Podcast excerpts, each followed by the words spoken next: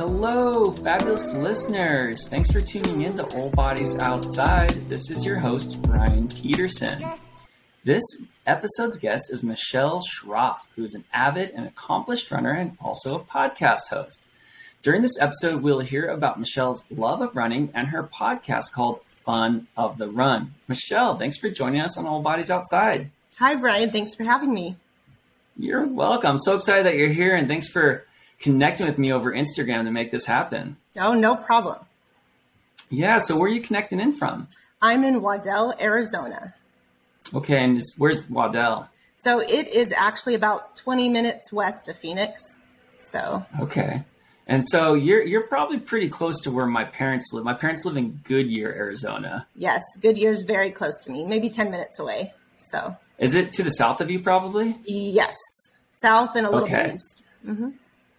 Okay, gotcha. Okay, so so when I visit my parents, I love running in the White Tanks, and I prefer it a little bit more than the Australia Mountain Regional Park. Yes. But you're probably pretty close to White Tanks Regional Park, being a little bit further to the west and a little bit to the north.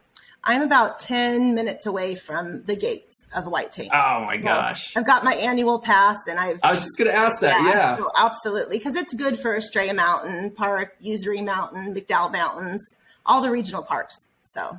It's worth it. Yeah. And what does that annual pass cost, if you don't mind me asking? $85. $85.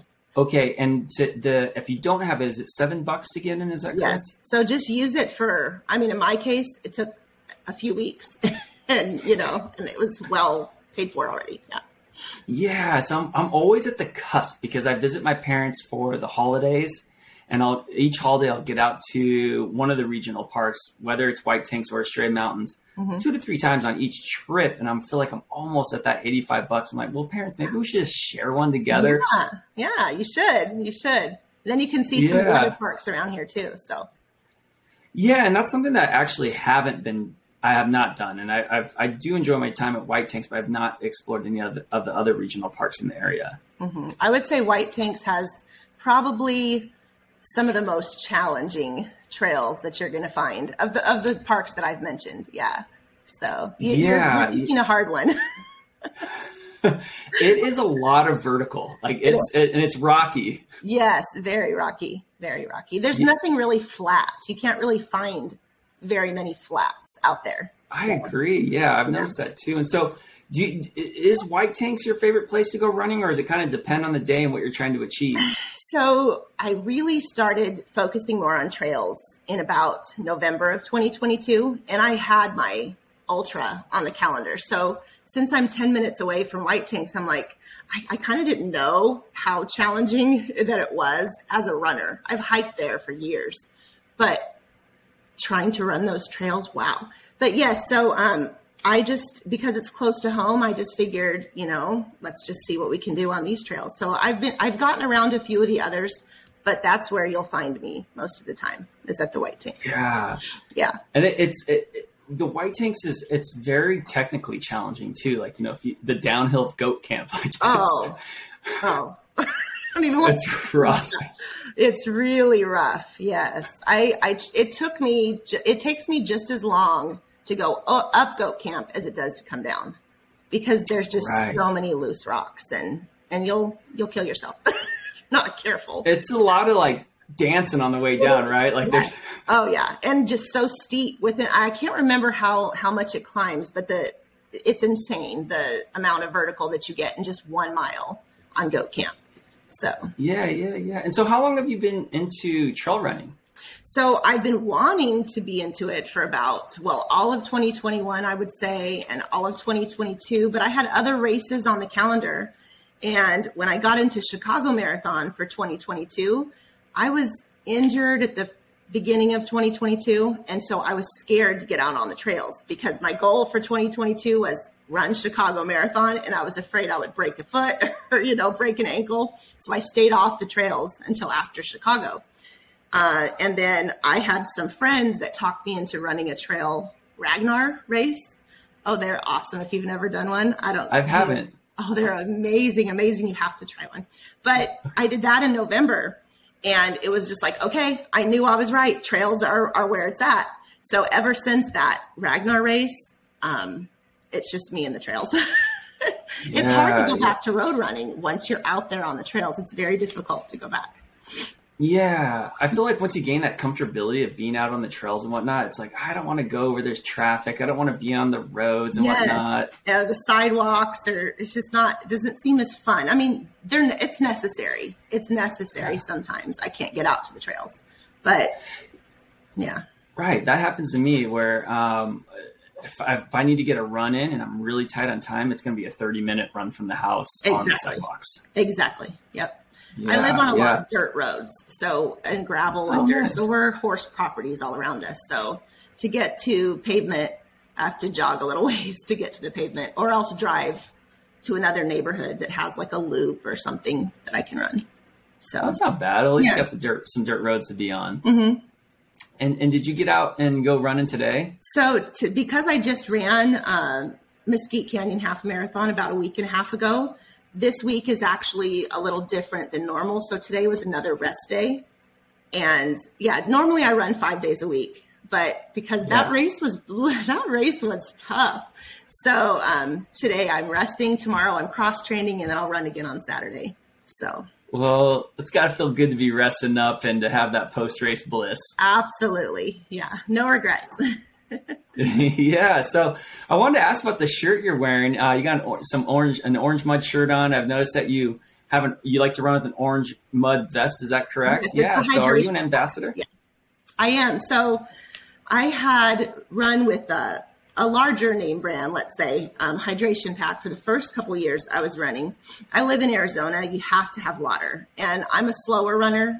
It doesn't matter if I'm just out there for a couple miles, I've got to have enough water. So, but the pack I was using was really causing me a lot of issues on my back, just chafing really bad. So a friend recommended Orange Mud, and I've been hooked ever since. I applied to be an ambassador. And the cool thing about Orange Mud is once you are an ambassador, you don't reapply every year. You're in. And so unless you choose to get out, you're in. And so their ambassadors are actually called the Dirt Unit. So that's what survey fits. But I've had nothing but success. The products, the backpack is so comfortable, no chafing, fits every body type. It's adjustable for every body type. So you don't have to order small, medium, large. You just get the pack and adjust. And they have all kinds of other stuff too. These running shirts, have them in every color they sell pretty much. They're just really comfortable and lightweight and stretchy. And I can't say enough good things about Orange Mud. They're awesome to work with, customer service. I've had to get refunds before and products replaced, and they're really, really awesome. So if you haven't tried Orange Mud, I highly recommend. Yeah, you got me convinced. I never have tried Orange Mud. I've seen the kind of unique packs, and I don't know if their hydration vests have changed up all, but I've seen it where it's got the water balls in the back like that. Yes, they have those too. I just personally tried that. I didn't like reaching behind as I was running. I found it, but a lot of people love it. So the one I have has a bladder, and then you can put soft flasks up front. So, yeah. Yeah, so speaking of hydration, if I was to be living out in your area in the summertime, I'd be really worried about training and whatnot. And so how do you survive running through the summer? Oh goodness. It is so, yeah, it's rough. There are days in the summer where the low does not get below 90. And I don't care if it's 2 a.m. The low will not get below 90 sometimes. So what I do is my double-digit runs are always on the treadmill. I'm always training for a marathon or an ultra or something, it seems like, in the summer. And because I am a slower runner, I'm going to be out there. If I have to run 12 miles, I'm going to be out there for minimum 3 hours. And it's going to be hot no matter what time of day I start. So I just pack my vest up with water, Nuun hydration. And but here's the thing. If it's a double-digit run, it's going to be on the treadmill, because I've had experience with heat sickness before, and now every year I'm a little bit more susceptible, it seems like, to that. So rather than risk it, I run the shorter runs outside, either in the early morning or the late evening, and then the longer runs are always on the treadmill. That's the only way I can make it in the summer. Yeah. And so do you own a treadmill? I do. Okay. Yeah, it's Proform. Yeah. Which what'd you say? I have a Proform treadmill, and it actually has Bluetooth capability. So I have a membership with iFit. And so if I'm doing an iFit workout, it'll move my treadmill up and down for me. It'll increase the speed, decrease the speed, depending on what workout I choose. It's pretty fun. Yeah, yeah. That sounds like it's a great way to get a workout, especially for an indoor workout. Yeah. Yeah. Okay. So on top of Orange Mud, are you, and I'm back, I know that I wanted to ask you about Team Nuun because I believe you are on their team. Now, are you also an ambassador for any other companies? Yes. So I am an ambassador for Alter Ego Running, which is mainly hats, which I guess I should have worn the hat. So I'm an ambassador for them. And you've heard of BibRave, I'm assuming. No, so I haven't. BibRave is huge. This is my first year on their team. And so I'm not super, familiar with all of it, but BibRave connects with all kinds of different brands across the running world. And so we get to try all kinds of different products. I just got one of my medals made into a handcrafted wooden coaster nice. As part of Team BibRave. We get entries to certain races around the country that we can run and review as part of Team BibRave. And so I'm very new to that team, but I'm very excited because it's kind of a big deal. Yeah, it's fantastic. Yeah. I'm trying to think if there's anything else, and I can't think of anything else. I think that's it. Team Nuun, I use Nuun's products to stay hydrated with electrolytes when I run. Yeah. I love dropping their capsules into my water. I have a little story about that if you have time. Oh, yeah, go for it. About Nuun. So this is what turned me on to Nuun. I was running my very first marathon, February of 2020, and I'm out on the course, and I'm using the on-course hydration, which I think was Gatorade. I don't know. But I started at mile 18 just getting super nauseous and just not feeling real great. Well, I had a couple friends come out to meet me, and they had this bottle of Nuun, and they were Nuun ambassadors. They run onto the course, and they're like, and I'm like, I'm sick, you guys, I don't feel good. And they're like, quit drinking that junk on the course. It's full of sugar. Drink this. And handed me the Nuun. It fixed it. And I was able to finish. They ran the last 8 miles of the marathon with me, and I have used Nuun ever since that day. And honestly, I use it every day. Even if I'm not working out, I use it every single day in my water because it tastes really good, and I know I'm getting my electrolytes and stuff. So that's my story. Yeah, and I feel like with trail running for myself, I tend to exhaust my store of electrolytes quicker. Mm-hmm. I don't know if I'm sweating more or what, but it's like I need those extra electrolytes like a Nuun product. So I enjoy them for that. Oh, yeah, absolutely. And they taste really good. So absolutely. Yeah, I know. And that's what that actually is a funny thing to say unless you've been in the situation where you're kind of getting sick of water for the day. You've been out there for 5 or 6 hours or whatever, and it's like when it tastes good, you're going to get more hydration in because it tastes good. And the other thing that's important, I think, with it too is it's easy on my stomach, and that's really important, especially if you're running longer distances. Sometimes you have to play around with hydration, with nutrition, with your fueling, because that can make or break a run or a race if it doesn't agree with your stomach. So yeah, and that's something that I have found with doing longer distances is the approach to managing myself, and that's salt intake and water intake and food that's not going to upset my stomach, because that's just the worst out there. And those are all really important considerations when putting a race together and planning for it. Absolutely. Yeah. So, okay. So we've heard a little bit about some of the sponsorships and ambassadorship that you do. I now want to hear about your podcast. And this is the first time that I've ever had another podcast host onto All Bodies Outside. So this is I'm really excited to be collaborating, and I love the name of your podcast, Fun of the Run. So do you mind telling me about your podcast? I would love to. So how this started is it started for a couple of reasons. So when I first started running back, it'll be 5 years in May 2018, I could not find a lot of information about people that look like me, larger bodies, slower runners. And trust me, I tried, and I went on YouTube, and I just tried, and I could not find the information I was looking for. I wanted to know about, as I started getting into longer distances, I wanted to know, well, what are these race cutoffs? What happens if you're last in a race? You know, has anybody ever, you know, I could not find those answers. And I thought, well, how cool would it be, since that's where I'm at, to kind of be able to share those kind of things, because I know there are other people out there like me.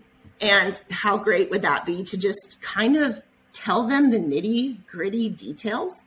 And I feel like a little box on social media just, I like to share, and that little box just wasn't enough sometimes, you know? So I tried blogging and it just didn't really cut it for me. And so I've been thinking about starting a podcast for a couple of years, and I had some followers recently. It was back in November. Michelle, have you ever thought about starting a podcast? I said, yes, I actually have thought about starting a podcast, you know? And so it just was kind of the little push I needed to actually do it. And I'm not an expert in anything except my own experiences. And I'm very clear in my episodes to tell people that I'm not a professional. I know what I've experienced. And I think it's important to share that those things with people that maybe are not your traditional runners, if that makes sense. Yeah, I think that's really important. I think for a long, long time, the running industry has really catered only to traditional runners, when there's so many other people that love running and whatnot. And like you said, finding that information, like what happens if you don't make a cutoff? What happens if, you know, you're going slower than the race allows? Like those are worrisome. Like, are you just going to be left on the trail? You know, exactly. Like that information needs to be out there. I agree. Yeah. And so that's part of it. And I just felt like, you know, it's hard to be vulnerable in that sense, you know, because I know there are a lot of people that don't understand. They're in the middle of the pack, or they're in the front of the pack. And some people that are in the middle of the pack think they're at the back of the pack, you know, and then I'll read their story or their post. And I'm like, sweetie, you are not in the back of the pack. Okay. You don't know what you're talking about. And so, yeah, it's just, I feel like it needs to be, that the information needs to be out there, and I like to keep it fun. So sometimes we talk about serious things on the podcast, but I try to always pull it around at the end to say, okay, but we're going to end on a high note here. Running should be fun. We're not professionals, and we're doing this because we love it, and keep it fun, whatever that means for you. So I totally agree. And it's like, for me, for running, it's going out and playing. Yeah.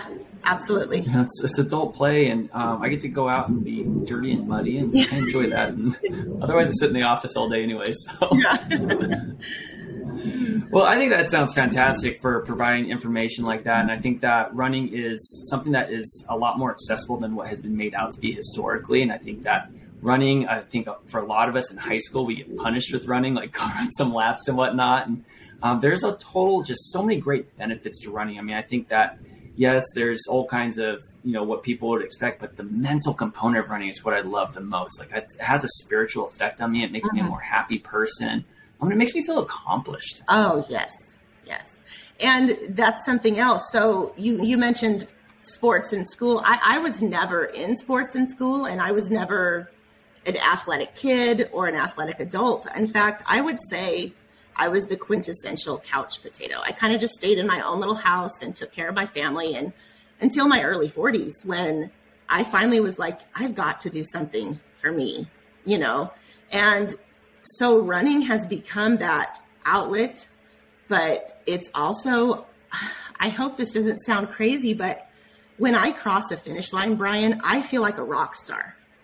When I go out there and I reached those goals that I never thought in a million years that this housewife, you know, this chubby lady, you know, that doesn't have any, you know, I'm nothing special in that sense, but I go out there and I do these really hard things, and I do them. I finish them. I accomplish them. Maybe I'm almost last, but I feel like $1,000,000. And that just gives me such a sense of like purpose and accomplishment, and wow, what can I do next? And what can't I do? And it's just, it's the best feeling ever. When you're approaching that finish line, you're about like maybe 400 meters out, quarter mile. Do you have tears of joy? Yes. I've cried so many times, and I always have my hands up because it's like, I did this again. And and especially those really tough races that when I go into it, I don't know. You never know how a race is going to turn out, you know. Right. It could just be a really bad day. And so when I see that finish line, I'm really going to do it. I am just ecstatic. And there's always a smile. Or my first ultra, I don't think there was a smile. I was bawling. I mean, I'm like, it wasn't pretty, but it was real. Yeah. Well, besides being a mother and a wife, I mean, is there anything else that brings that level of pride? I mean, running just sounds fantastic. No, and honestly, obviously, I have 6 children, so the birth of those kids was the highlight of my life, you know, and all of that, and being a mom and all of that is wonderful. But besides those things, like you said, and my faith brings me a lot of joy and all of that too. Running is definitely way up there because there's nothing else like it. I haven't found anything else like it to just bring me that sense of accomplishment and joy, just pure joy. I did a reel yesterday and I was just looking at the sky. It's like, I see how blue the sky is now. I didn't know that until my 40s, Brian. I know it sounds kind of cliche, but I really didn't. I didn't know the sky was that blue. I didn't know that there were all these wildflowers on the side of out at the White Tanks because I never did anything outdoors. And so it's like this whole new world has opened up to me and I'm almost 50 years old. You know, it took me so long, but now that I'm there, I don't want to stop. It's like, what's the next distance? Can I run 50 miles? I want to run 50 miles next January. That's my plan. And I can do it. I can do it if I train and, you know, so it's a whole new world that's opened up to me. So. Oh, that's so fun. It sounds like just all the roses smell fresh again in life. And yes, all the colors are bright again. It's awesome. And it's obviously I have a rough day, so it's not all sunshine and roses, but there's a lot of highs, you know, that go along with the lows. So yeah, and it sounds like you're really good at staying consistent with it, and you know, training 5 days a week. But I want to know, how does Michelle go from being a mother of 6, not really being outside, not really being active, to being like, I'm going to go running? And you started this 5 years ago. I mean, like that sounds like it sounds a little casual. I feel like that's actually a really big thing to make that pivot. How did that happen? So it was just one step at a time, honestly, just one little step at a time, and. Someone casually said to me one day, well, why don't you try jogging? And I'm like, no, I can't do that. And I've never run before. And, you want to lose this little bit of weight. Why don't you try it? I kept saying no. And then secretly I started researching like Couch to 5K programs. Once I got on that program, I trained for about 8 weeks, signed up for a local 5K race. And once that medal was around my neck, that is the moment that I was hooked. And then, let's try a 10K. Well, how about a half marathon? And the day after I finished my first half marathon, there was an email from Mesa Marathon saying, you get a discount if you sign up today, $50 off or whatever. And I'm like, I wonder if I should do 26.2. It's a year away. I did it. I signed up for it because I'm like, if I pay for it, I'll train for it. And it just was something that has kind of progressively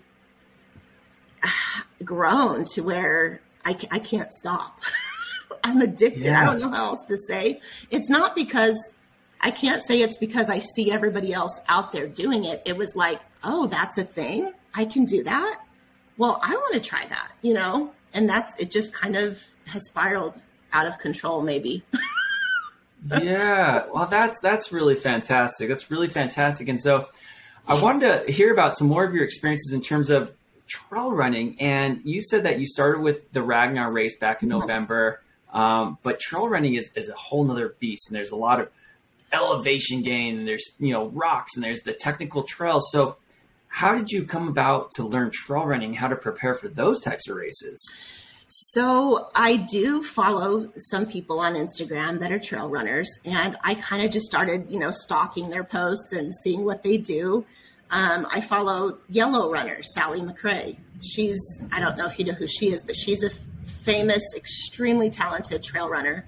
And I just started learning little tips and tricks. Pick up your feet.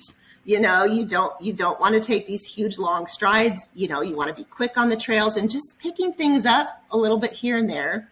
And I had done a lot of hiking before, as part of like a weight loss journey, whatever. That's a whole nother podcast episode.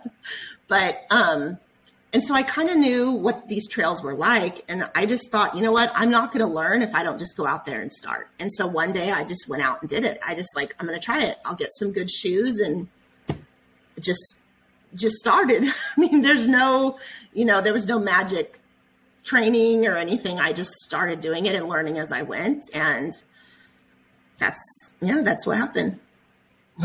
Where does this tenacity come from, though? You jumped into the 5K 5 years ago. You're just like, I'm just going to do it. Where's that come from? I think maybe I'm crazy. I don't know. No, I have not, because here's the thing. I've never, when you're a mom of six and that consumes your life, you know what I'm saying? And I have no regrets and I love my husband and my family, but when there's something that's just for you, it's just very different. And I find that time is so necessary for my own mental well-being, you know, and nobody, it's kind of my own thing, you know, nobody else in my family runs. My husband doesn't run. I have one friend that runs, but I don't know a lot of runners in person except for people I met on Instagram. And so I don't know, Brian, I think I'm just crazy. Once I got going, like I said, I can't stop. It's just, there's something in me that I have to keep going if I start. Yeah. Well, that's fantastic. So when you got into starting trail running, one of the things that I struggled with when I first got into trail running was actually finding a shoe that worked for me. Mm-hmm. And I had to go through a lot of different brands, and I also like different shoes for different distances. Have you found a shoe that works well for you? Yes. So I actually run trails have you heard of Topo Athletics? I have, yes. Okay. Yeah. So their shoe, it is called, what is it called? I think it is the Ultra Runner Pro. I can't quite remember right now. I'd have to look it up. But it's the only trail shoe I found that does not hurt my feet. I don't want to say I don't get blisters, because once you run like 32 miles, I mean, it kind of doesn't matter what shoe you wear. You might get blisters. But that's my go-to shoe. I have two pairs that I rotate between, and which is, I have to have a stability type shoe, especially for if I'm running roads. So I use Brooks Adrenalines for roads, and then trails, okay, I use the Topos. So. Gotcha. Yeah. Yeah. I when I was getting into trail running, I needed to find a shoe that had a good toe box for my foot. And, I ended up using a pretty heavy duty shoe now. It's, by La Sportiva. It's called the Wildcat. And it's, you've probably seen it at most REIs going up, but they actually kind of look like a hybrid hiking trail running shoe. They're okay, kind of cool looking, up a little bit. Yeah, they are. They're probably one of the more heavier shoes, but it works for me. And that's the thing, whatever past that. And that's what I was going to say is you have to find what works for you. A lot of people say, well, what do you run in? Or, you know, what do you recommend? You really need to go into a running store and have they can watch you run on a treadmill or watch you run outside. And the store I go to locally, Tortoise and Hare Sports, they film you on an iPad and they try different shoes on. And they were able to show me the difference when I got in the right shoe, how everything just lined up perfect. And, you know, instead of your ankle being kind of wonky, it went back straight again and I was able to run better. And it's just, it's an important part if you're going to be a serious runner to get fitted for shoes. Yeah, no, that sounds like an awesome assessment. And how fantastic was that to be able to look at your form with these different shoes on? It was super cool. Yeah.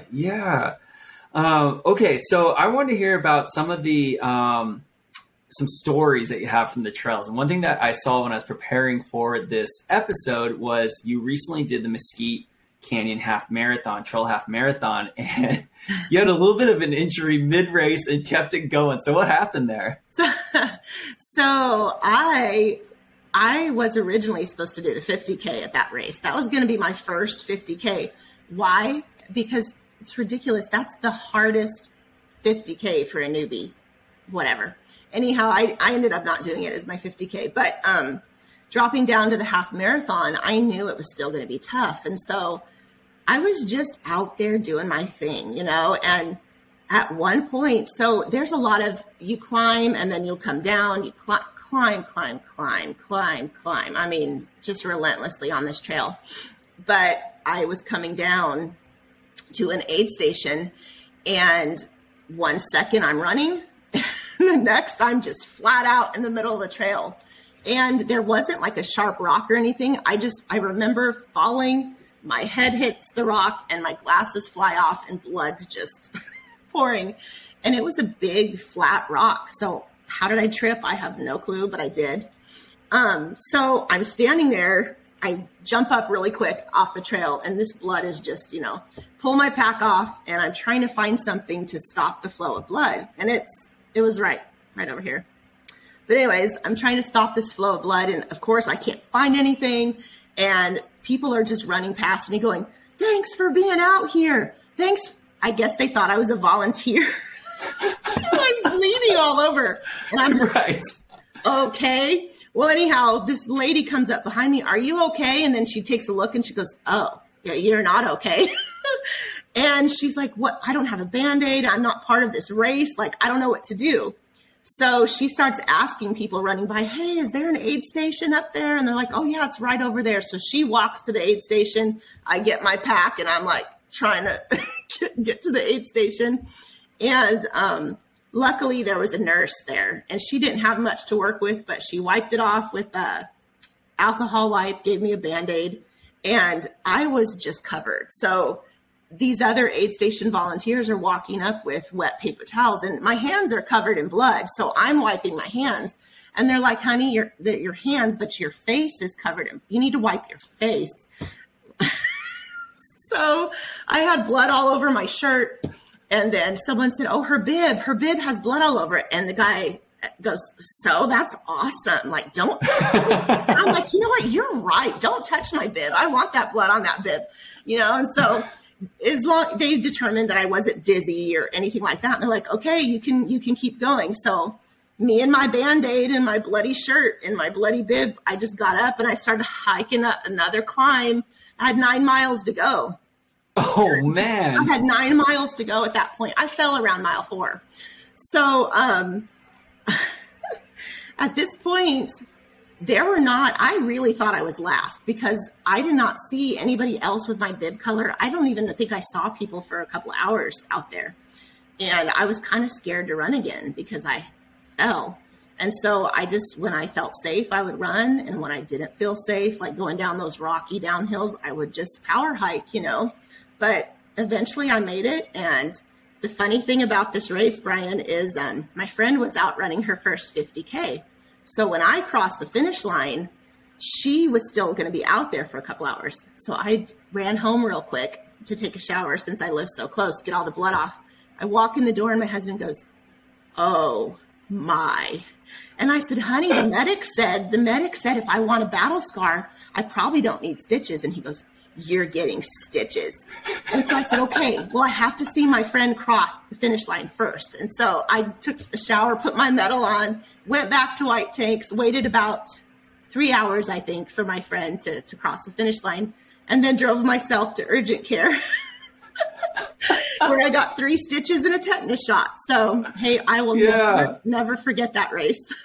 Oh, Michelle, that's really hardcore. I can't believe, I thought that maybe happened mile 10, mile 11, no, mile 4. You had to go, oh my gosh, 9 more miles. Yeah.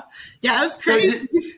That is crazy. So your bib, you got to frame that thing. Did you frame it? I haven't framed it yet. It's still sitting on my nightstand. It's all bloody. I took a good picture of it with my medal, though. So, yeah, I feel pretty legit now. Like, I'm a real trail runner now,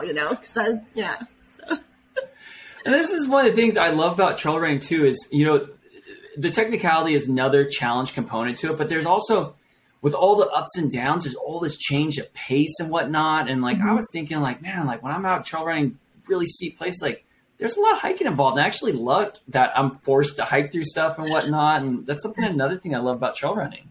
Same with me. So I did my first ultra marathon in January out at the Australia Mountains. And that was the cold water? Yes, it was the cold water rumble. And I would have to say this half marathon that I just did was harder. But, you know, cold water had a much more generous time limit. I had 32 hours to finish. It took me 13. I knew I had time, so I was just trying to complete the miles. But that course is very rocky and all of that, but it was not, and it was technical, but it wasn't as difficult. The climbs were not as steep. So there's just a major difference. But I know what I was going to say now. Everybody walked. The 100-mile people walked. The 50-milers walked. The 50K, everybody walked. And that's a really cool thing about it is I never felt bad for needing to power hike up a hill because everybody else was doing it too. You know, I'm sure there are some elites who run up those, you know, those hills, but for the most part, everybody walks or hikes, I guess they, and that is a really cool aspect of trail running. It's just, it's a whole different environment, the trail running atmosphere is. And I feel like that almost kind of can increase the perception of accessibility into trail running versus road running. I feel like sometimes like at road races, like I'm like, wow, everyone looks really hardcore and walking's not accepted. And trail running, you got all kinds of flavors out there and, you know, different types of gear and hiking is a part of it. Yes. It's awesome. Yeah. So when you're preparing for these races, specifically trail races, do you work with a coach? I do. So the first about year or so when I was running, I did not have a coach. I used Nike Run Club app. You know, they'll have a little training plans and stuff like that. But when I was training for my first full marathon, which was Mesa Marathon, based on, they say that you take your half marathon time, double that and add 20 minutes, and that's your projected marathon finish time. I did that, and I was barely going to make the cutoff for Mesa Marathon. So I reached out to Run4PRs on Instagram, and because I had just seen a lot of their posts and how they were helping people, and they offered training plans. And the cool thing about them is they match you to a coach. So you fill out a questionnaire. So you don't just get some random coach. You get somebody that feels like they can help you reach your goals. So I have been working with Ben Jacobs since June of 2019, and he's still my coach today. He thinks I'm crazy. The funny thing is, I'll tell him, well, coach, I'm thinking of doing this race, but maybe I should drop down. He's like, I already know what you're going to do. Like, and I'm like, oh, you think you know me? He's like, yeah, I know exactly. You're not going to drop down. You're going to. So yeah, I work with the coach. Yeah. What a fantastic service that is for getting placed like that. Cause otherwise it's like, you almost gotta like shop the internet. Like, you know, is this coach going to like personality wise, are we going to relate? And that's, it's kind of guesswork other than, you know, maybe word of mouth talking to friends or fellow runners that you met at races. And I feel very fortunate because I feel like I know everybody can't afford a coach and this is an affordable option. And when I first started on, I could not afford it. And they worked with me and kind of gave me a little bit of a discount and making it more affordable. And I've had to back off a couple of times. Like when my husband took a pay cut, I've had to say, you know, hey, I can't do this for a few months. And then they always took me back on when I could afford it again. And so to me, I wouldn't necessarily have to have a coach year round, but it keeps me accountable because even if I'm just in a base building phase, I know what I'm doing every day, if that makes sense. And there's no excuses. I can't just like, Michelle, I don't feel like getting up today and going out. I know it's on the plan and I go out and do it because it's there. So. Oh, it helps a lot. And I have a buddy, he's training for a race this summer and he's done a lot of races and he hired a coach just for that. He's like, you know what? Like, I don't want to mess up my training. Like I need some oversight and I could use the accountability. Lots of people do that just for a single race. They'll hire a coach just for a single race sometimes. Mm-hmm. Yeah. So do you mind repeating what the name of that service is? I'm going to write it down. It's Run4PRs. And you can find them on Instagram at Run4PRs. And their website is run4prs.co. Okay, CO. All right. So run 4PRs. Yeah. Yeah. Nice. I recommend, yeah. Yeah, that sounds fantastic. I like how they do that service. Mm-hmm. That's great.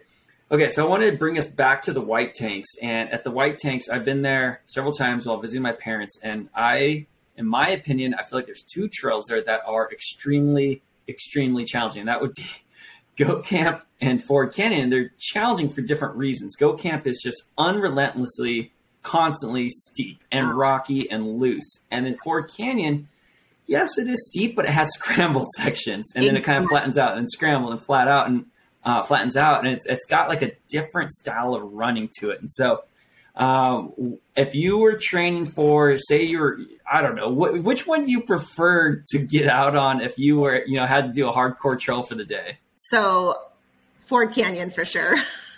That's actually my go-to. No, I don't go as far as the scrambling part, but typically if I'm out at White Takes, I'm on Ford Canyon Trail. Just because I like the way it flows and, you know, gives me, I don't know, it gives me a challenge, but it's not insane. Goat Camp is just insane. And I don't want that every day. So they're both awesome trails. And I use Goat Camp like, I've hiked down and out of the Grand Canyon a couple different times, and Goat Camp is always a go-to hike to prepare. So, because you'll get that steep vert that you need, you know. But yeah, definitely prefer Ford Canyon over Goat Camp.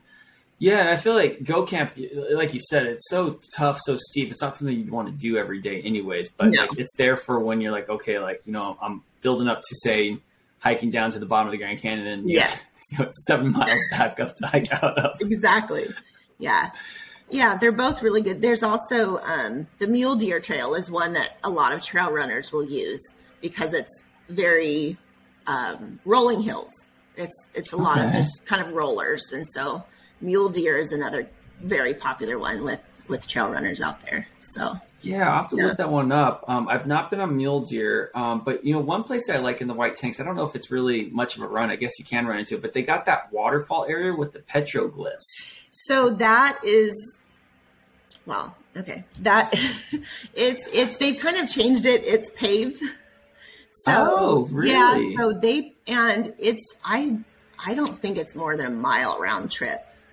It's really short. So it's not one that I do often, but yeah, they paved it most of the way up to the waterfall. So there's just a very little bit of hiking. So you could run, you know, most of the way if you wanted to, but yeah, I'm trying to recall so my parents moved out from the Los Angeles area to Goodyear, I think about 2006. And it was right around that time that I did that trail for the one and only time I've ever done it. And I think it was not paved at that time, but that's pretty far back in my memory. Yeah. It's probably been the last few years they've paved it. So they're trying to make it accessible, you know, for more people to be able to go out and, which is good because a lot of those trails, most people probably couldn't get very far. You know what I'm saying?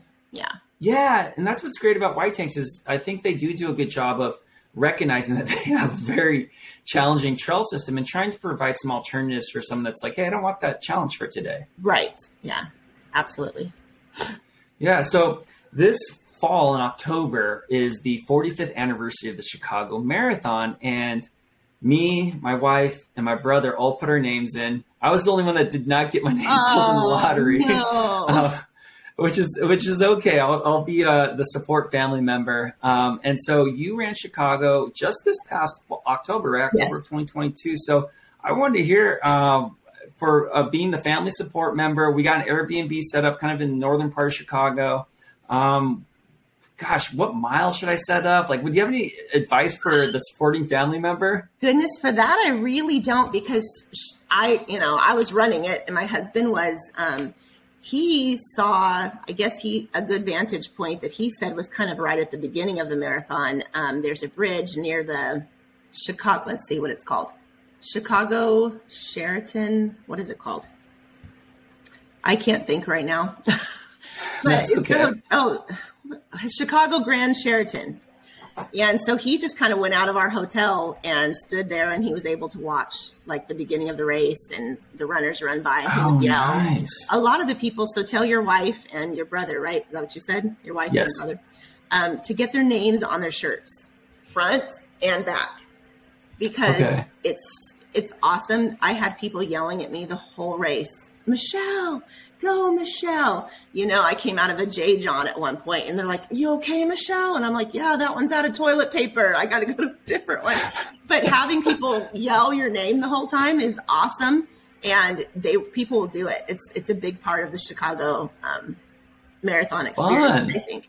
But as far as like vantage points, if you go to the Chicago Marathon website, I do think there is some information there that will give you where to go, because you have to take the train or the bus. And that's probably the only way that you're going to get to the different points on the course in order to see your runners.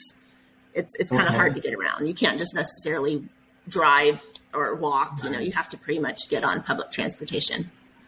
Yeah, and I think that's something I'm going to have to figure out, because I'm going to have to figure out how to at least get to the finish line. I don't know if I'll see them start. I might hang out in the middle of the course or something, but I'm going to need to get to the finish line to support them at the finish line. And so I guess I'll be training. Yeah, that's easier to find. And the start and the finish are, I think they're either a quarter or half a mile apart. So, and it's, I mean, last year there were 40,000 runners, so it's kind of hard to miss. You'll know you're in the right place. You know. That is insane. 40,000. And this year they're doing 45,000 runners. Yeah. Speaking of that though, I didn't get chosen, so I should not play the lottery. 40,000 runners. How did, that's just gotta be a crazy time, a crazy race with so many people. There's all kinds of stuff going on. Yeah. And again, so we're talking All Bodies Outside, you know, is the name of your podcast. So I had a little different perspective. From my experience, I was in the last corral and I was in the last wave. So there are three waves, 1, 2, and 3. And then the last corral is N. So I was in N. And if you look at an aerial map on Instagram, they had one. It's unreal just seeing this whole sea of runners. And then by the time it was our turn, we had to actually, as a corral, turn onto the street because we were kind of off on a side street. But a lot of the entertainment, there were still people along the course, but a lot of the Japanese dragon that you expect to see, or Chinese dragon in Chinatown, was gone. Some of the welcome runners signs were gone. They started folding up the aid stations by the time I got about halfway. There was the car behind me, the pace car was, so I had to run. It was stressful, but I mean, I still got my medal. I still crossed I didn't get to cross the actual finish line. We were kind of diverted to a sidewalk and, you know, but I still got my medal. So it wasn't quite your typical Chicago experience, but there were a lot of good things about it. And if you're definitely, I would recommend it still, because it was a great experience. It was just wasn't quite like what I had read about. You know what I mean? It wasn't quite as back of the pack friendly as I had heard it was. Yeah. And I feel like it seems like, and I really don't know, but it seems like in trail races, they can accommodate that a little bit easier versus races that are on roads. The roads can only be permitted to be closed for so long. I think that's another appeal of trail races. I know that there's a gentleman that lives near me in Kansas. He has done 83 100-mile ultra marathons. Wow. And he recently, a couple years ago, suffered a stroke. He had a birth defect in his heart and it went undetected. And he had a birth defect in his heart that ultimately caused this stroke. And so now as a runner, he still loves running, but he has balancing issues and he can't elevate his heart rate too much because it's just rough on his system. And so he actually created a race out here that, no cutoff times at all. That's cool. And then so he makes sure that there's water and food on there the whole time. And I was like, that's such a fantastic idea. That's a really good idea. So it also depends on the course. So the Mesquite Canyon trail runs out at White Tanks, they are strict with the cutoffs for that because of Goat Camp and Ford Canyon. They're very steep drop-offs. So they don't want runners out there past a certain point because they can't rescue you. And so, but Coldwater Rumble in January, that course was open 32 hours. So the people, no matter what your distance was, you were able to, you got the same amount of time as the 100 milers. And so I felt very comfortable going out there knowing that there's going to be support. There are going to be aid stations. There are going to be people waiting for me at the finish. So you just, if you are like me and not fast, you have to kind of pick and choose, you know, what you do. Your friend probably has to do that as well. Look at the course cutoffs, whether it's a road race or a trail race. Just, you have to be careful because you do want to have a successful race, you know, and just, it's just something that, unfortunately, you know, we have to keep in mind when we are signing up for these kinds of things. Yeah. And I'd be really worried about, if there was tight cutoff limits, about them pulling water and then there's not enough water and whatnot. And that would be, I mean, that's a health issue. That's that a safety issue. That happened at Chicago. Did it? Yeah. So a man just was handing out water bottles, his own personal. Yeah. I'm not dissing Chicago. That's not what I'm saying. It was a great, I'm just sharing what happened. So I don't mean it in a bad way. So yeah. Well, let's hear about what you have going on for the rest of 2023. We're in, you know, it's March right now, March 23rd of 2023. So what is on your calendar for the rest of 2023 for races, maybe some adventures? I don't know. So right now I have, the next thing I have coming up is May 20th, a 15K nighttime trail race in the desert. Oh, fun. Yeah. So, I'm super excited for that one. And then another one. That's a big challenge. Oh yeah, and I ran the trails at night for the first time during Ragnar Trail in November, and I just fell in love. The moon, and you see all the runners running up the hill, and you see these little headlamps bouncing. It was amazing. So I'm super looking forward to that. It's so hot here in the summer that they transition the trail races to nighttime. So there's a race every month at night, and you choose your distance anywhere from 5, 8K, all the way up to the ultra distance. So I'm going to spend the summer. My plan is to run probably nothing over 15, 20K at those races. Right now I am signed up for California International Marathon in December because I wanted to break 6 hours in the marathon, but that's the same weekend as the Christmas parade here and my family's upset with me. So I think I'm going to have to bow out of that. And because, well, the real reason is because there is a trail race coming up that I want to do at Pass Mountain 50K in November. So my plan is to spend all summer training for another ultra marathon that I plan to run in November. And that's pretty much all I have specifically right now. I'm thinking of trying for 50 miles the beginning of 2024. Yeah. Well, that, I feel like with doing the 50K in November, you know, a 50 miler in the beginning of 2024 just makes sense to work off that 50K. That's what I think too.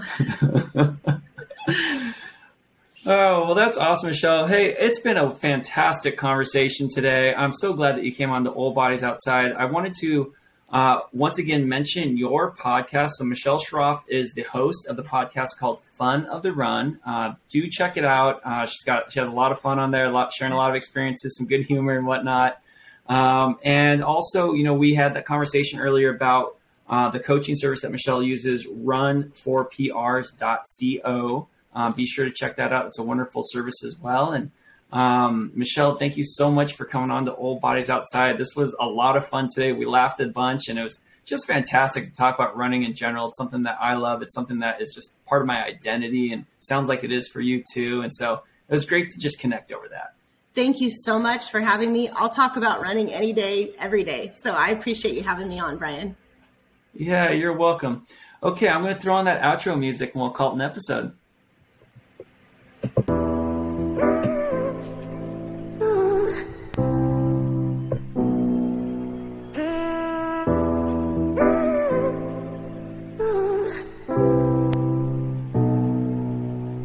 Yeah.